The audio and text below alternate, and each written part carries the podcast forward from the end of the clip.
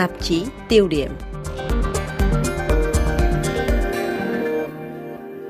Thưa quý vị, trong tham vọng củng cố quyền lực và sức mạnh quốc gia, Tập Cận Bình tiến hành xây dựng một hệ tư tưởng mới. Theo đó, nền chính trị mang hơi hướng chủ nghĩa Lenin, kinh tế theo tư tưởng Marxist, nhưng chính sách đối ngoại thì mang nặng chủ nghĩa dân tộc. Để thực hiện những điều này, Trung Quốc cũng phải đi theo mô hình cai trị độc tài chuyên chế theo kiểu Stalin.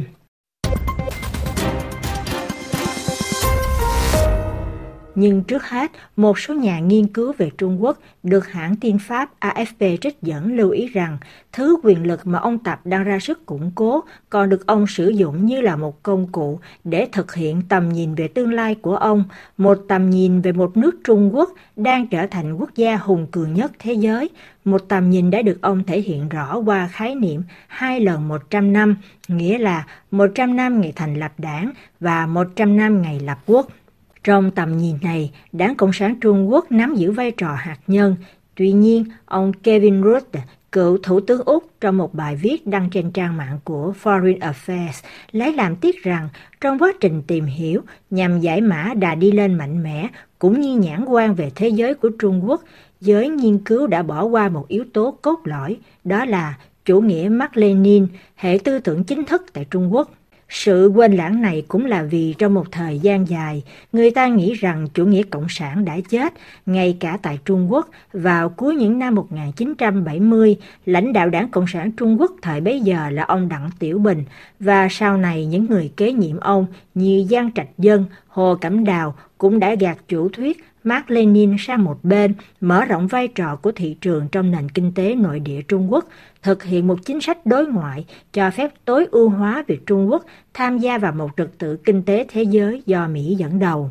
Nhưng khi lên cầm quyền năm 2012, Tập Cận Bình đột ngột chấm dứt kỷ nguyên quản trị thực dụng phi lý luận này. Thay vào đó, ông cho phát triển một hình thức mới của chủ nghĩa dân tộc theo tư tưởng Marxist, định hình cách thức thể hiện và bản chất của nền chính trị, kinh tế và chính sách đối ngoại Trung Quốc. Theo đó, ông Tập đẩy nền chính trị theo hướng tả của chủ nghĩa Lenin, kinh tế về phía tả của tư tưởng Marx và chính sách đối ngoại theo cánh hữu chủ nghĩa dân tộc. Tập Cận Bình trong nhiều tác phẩm đã xuất bản cho rằng cuộc cách mạng của Trung Quốc đang đi theo đúng hướng trong dòng chảy của lịch sử thế giới, đang trên đà chuyển sang giai đoạn chủ nghĩa xã hội tiên tiến hơn. Ngược lại, sự suy tàn và diệt vong của hệ thống chủ nghĩa tư bản đi đầu là Hoa Kỳ là không thể tránh khỏi do những mâu thuẫn chính trị nội tại.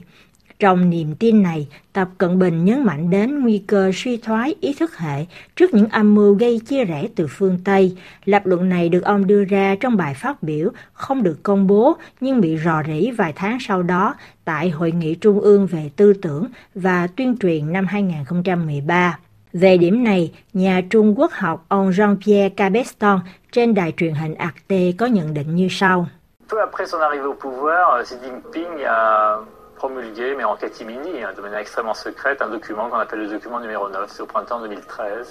Đó là tài liệu số 9, được công bố vào mùa xuân năm 2013. Đây thực sự là một sự công kích kịch liệt nhắm vào các ý tưởng tự do. Người ta nhận thấy Tập Cận Bình lo lắng trước các thế lực thù địch ngoại bang khi liệt kê ra 7 ý tưởng phương Tây nguy hiểm nhất cho Trung Quốc như nền dân chủ, các giá trị phổ quát, nhân quyền hay tự do ngôn luận và người ta chợt nhận thấy bộ máy tuyên truyền Trung Quốc hàng ngày tố cáo phương Tây, tố cáo các giá trị của phương Tây, tìm cách chống lại tất cả những gì mà họ cho là ý tưởng chính trị và ý thức hệ. Rõ ràng là chúng ta đang trong một cuộc đối đầu trực diện về ý thức hệ với Trung Quốc. Nhưng đây là một cuộc chiến mà phương Tây khó thể dự báo được bởi vì chúng ta bị lệ thuộc vào Trung Quốc và chúng ta không nói được tiếng Hoa. Theo đánh giá của Anton Weigert, một tác giả khác về tiểu sử Tập Cận Bình được AFP trích dẫn, thì sự sụp đổ của chủ nghĩa cộng sản Liên Xô và khối xã hội chủ nghĩa ở Đông Âu là một cú sốc lớn. Tập Cận Bình cho rằng sự sụp đổ đó là do mở cửa chính trị mà ra. Do vậy, ông cho rằng điều này không nên xảy ra cho Trung Quốc. Carrie Brown, tác giả tạp sách See a Study in Power, tạm dịch là Tập Cận Bình, một nghiên cứu về quyền lực, cũng từng viết rằng Tập Cận Bình là một người có đức tin, đối với ông, Chúa Trời là đảng Cộng sản, sai lầm lớn nhất mà phần còn lại thế giới phạm phải khi nói về Tập Cận Bình là đã không xem xét đức tin này nghiêm túc.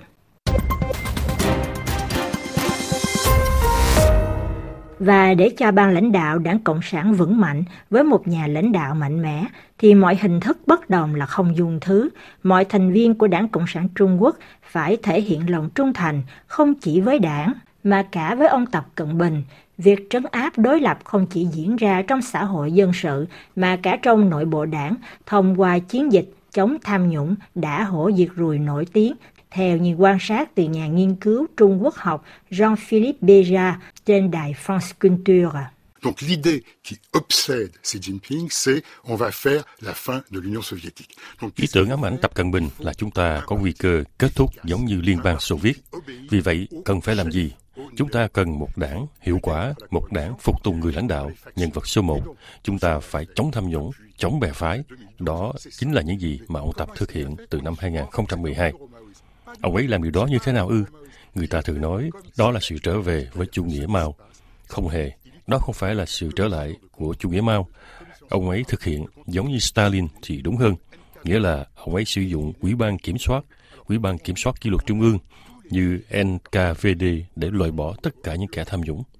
Nhưng tất cả các cấp lãnh đạo của đảng Cộng sản đều tham nhũng. Câu hỏi đặt ra là chúng ta đang tấn công ai? Nếu quý vị nhìn vào những người bị tấn công kể từ năm 2012, quý vị sẽ thấy rất ít điều được gọi là thái tử đảng, tức là những thế hệ thứ hai, con cháu của các nhà lãnh đạo đảng Cộng sản. Nếu như nền chính trị Trung Quốc lập tức chuyển hướng theo chủ nghĩa Lenin, thì sự thay đổi nền kinh tế theo tư tưởng Marxist lại được thực hiện dần dần từ sự đồng thuận ủng hộ cải cách thị trường, Tập Cận Bình mãi đến năm 2017 mới bắt đầu cho tăng cường vai trò của đảng trong nền kinh tế khi cam kết tuân thủ nghiêm ngặt hơn các nguyên tắc của chủ nghĩa Marxist. Đặc biệt trong lĩnh vực tư nhân, Đảng Cộng sản Trung Quốc ngày có một ảnh hưởng ngày càng lớn, kể cả trong việc lựa chọn ban lãnh đạo cấp cao hay khuyến khích tư nhân đầu tư vào doanh nghiệp nhà nước. Các nhà hoạch định kinh tế của đảng còn có nhiệm vụ thiết kế một nền kinh tế tuần hoàn kép cho phép Trung Quốc trở nên tự chủ nhiều hơn trong hầu hết các lĩnh vực vào lúc nhiều nền kinh tế lớn trên thế giới ngày càng phụ thuộc nhiều vào nguồn cung của Bắc Kinh chuyên gia kinh tế Jean-Joseph Boyo, Viện Nghiên cứu quan hệ quốc tế và chiến lược IRIS của Pháp, trả lời câu hỏi của Thanh Hà. RFI tiếng Việt ngày 25 tháng Giêng năm nay từng giải thích mục tiêu của chính sách kinh tế này của Trung Quốc như sau. L'ère Deng Xiaoping a permis à la Chine de faire un grand bond en avant impressionnant Thời kỳ Đặng Tiểu Bình cho phép Trung Quốc tiến hành một bước đại nhảy vọt ngoạn mục để trở thành một cường quốc, thậm chí là một siêu cường ngang hàng với Mỹ, và thậm chí là trong một số lĩnh vực, Trung Quốc còn vượt xa hơn cả Hoa Kỳ. Tuy nhiên cũng chính những năm tháng Đặng Tiểu Bình đã nảy sinh một tầng lớp tư bản, nảy sinh cách biệt giàu nghèo trong xã hội. Đó cũng là giai đoạn nạn tham nhũng bùng lên một cách lộ liễu và quy mô công nghiệp Đặng Tiểu Bình muốn kinh tế Trung Quốc đuổi kịp các nước công nghiệp tiên tiến, nhưng chính trong quá trình phát triển thần kỳ đó đã đặt ra nhiều vấn đề như là nạn ô nhiễm môi trường, ô nhiễm không khí. Thế rồi dưới thời của ông Tập Cận Bình, Trung Quốc bắt buộc phải điều chỉnh lại những bất cập đó, bởi công luận không còn dễ dàng chấp nhận những vấn đề trong xã hội từ tham nhũng đến bất bình đẳng giàu nghèo, môi trường. Một chu kỳ mới đã mở ra. Trung Quốc bước vào giai đoạn mà tôi gọi là tân pháp trị, có nghĩa là trở lại với học thuyết pháp trị mà ở đó, nhà nước phải đóng vai trò chủ đạo, điều hành các hoạt động kinh tế. Điều đó giải thích cho hiện tượng Bắc Kinh đang siết chặt các chính sách kinh tế sau 3, 40 năm thả lỏng cho kinh tế tự điều chỉnh theo luật chơi của thị trường. Theo ông Kevin Rudd, ấn tượng nhất là cách thức ông Tập Cận Bình áp dụng hệ tư tưởng này trong thực tế bằng cách khơi dậy chủ nghĩa dân tộc khi luôn nhắc đến một thế kỷ nhục nhã khi cho rằng quên lịch sử đồng nghĩa với sự phản bội vân vân. Tập Cận Bình theo đuổi một chính sách đối ngoại ngày càng quyết đoán và hung hăng với các nước láng giềng trong vùng Biển Đông, trong hồ sơ Đài Loan và xung đột biên giới với Ấn Độ vân vân.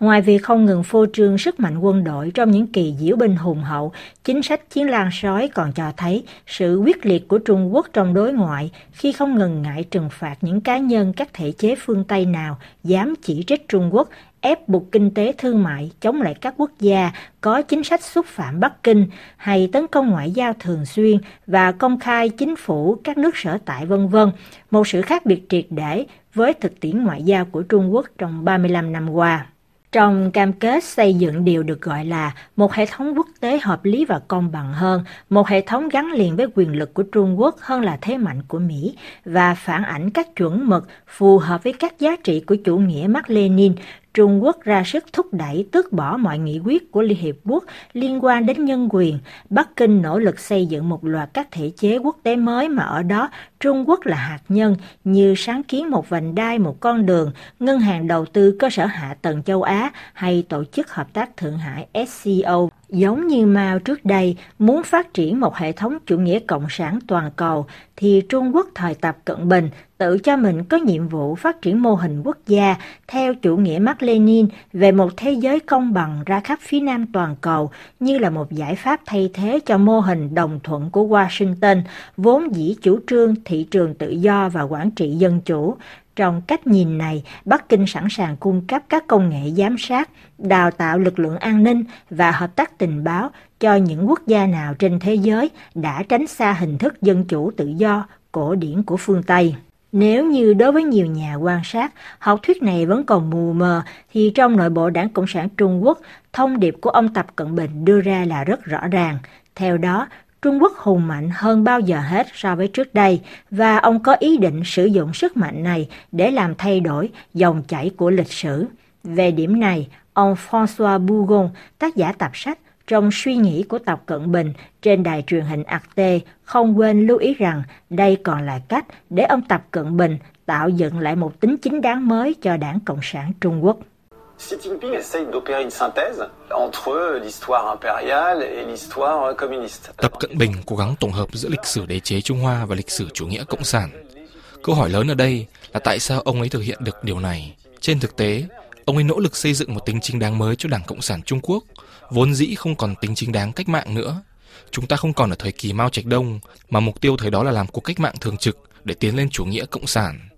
Rồi ông ấy cũng không có tính chính đáng của Đặng Tiểu Bình, người cam kết mang lại một tương lai giàu sang cho người dân Trung Quốc. Giờ thì phải tìm kiếm một tính chính đáng mới, và điều mới này ông tìm thấy trong chủ nghĩa dân tộc, và do vậy cần phải làm nổi bật tất cả những gì làm nên sự vĩ đại cho đất nước.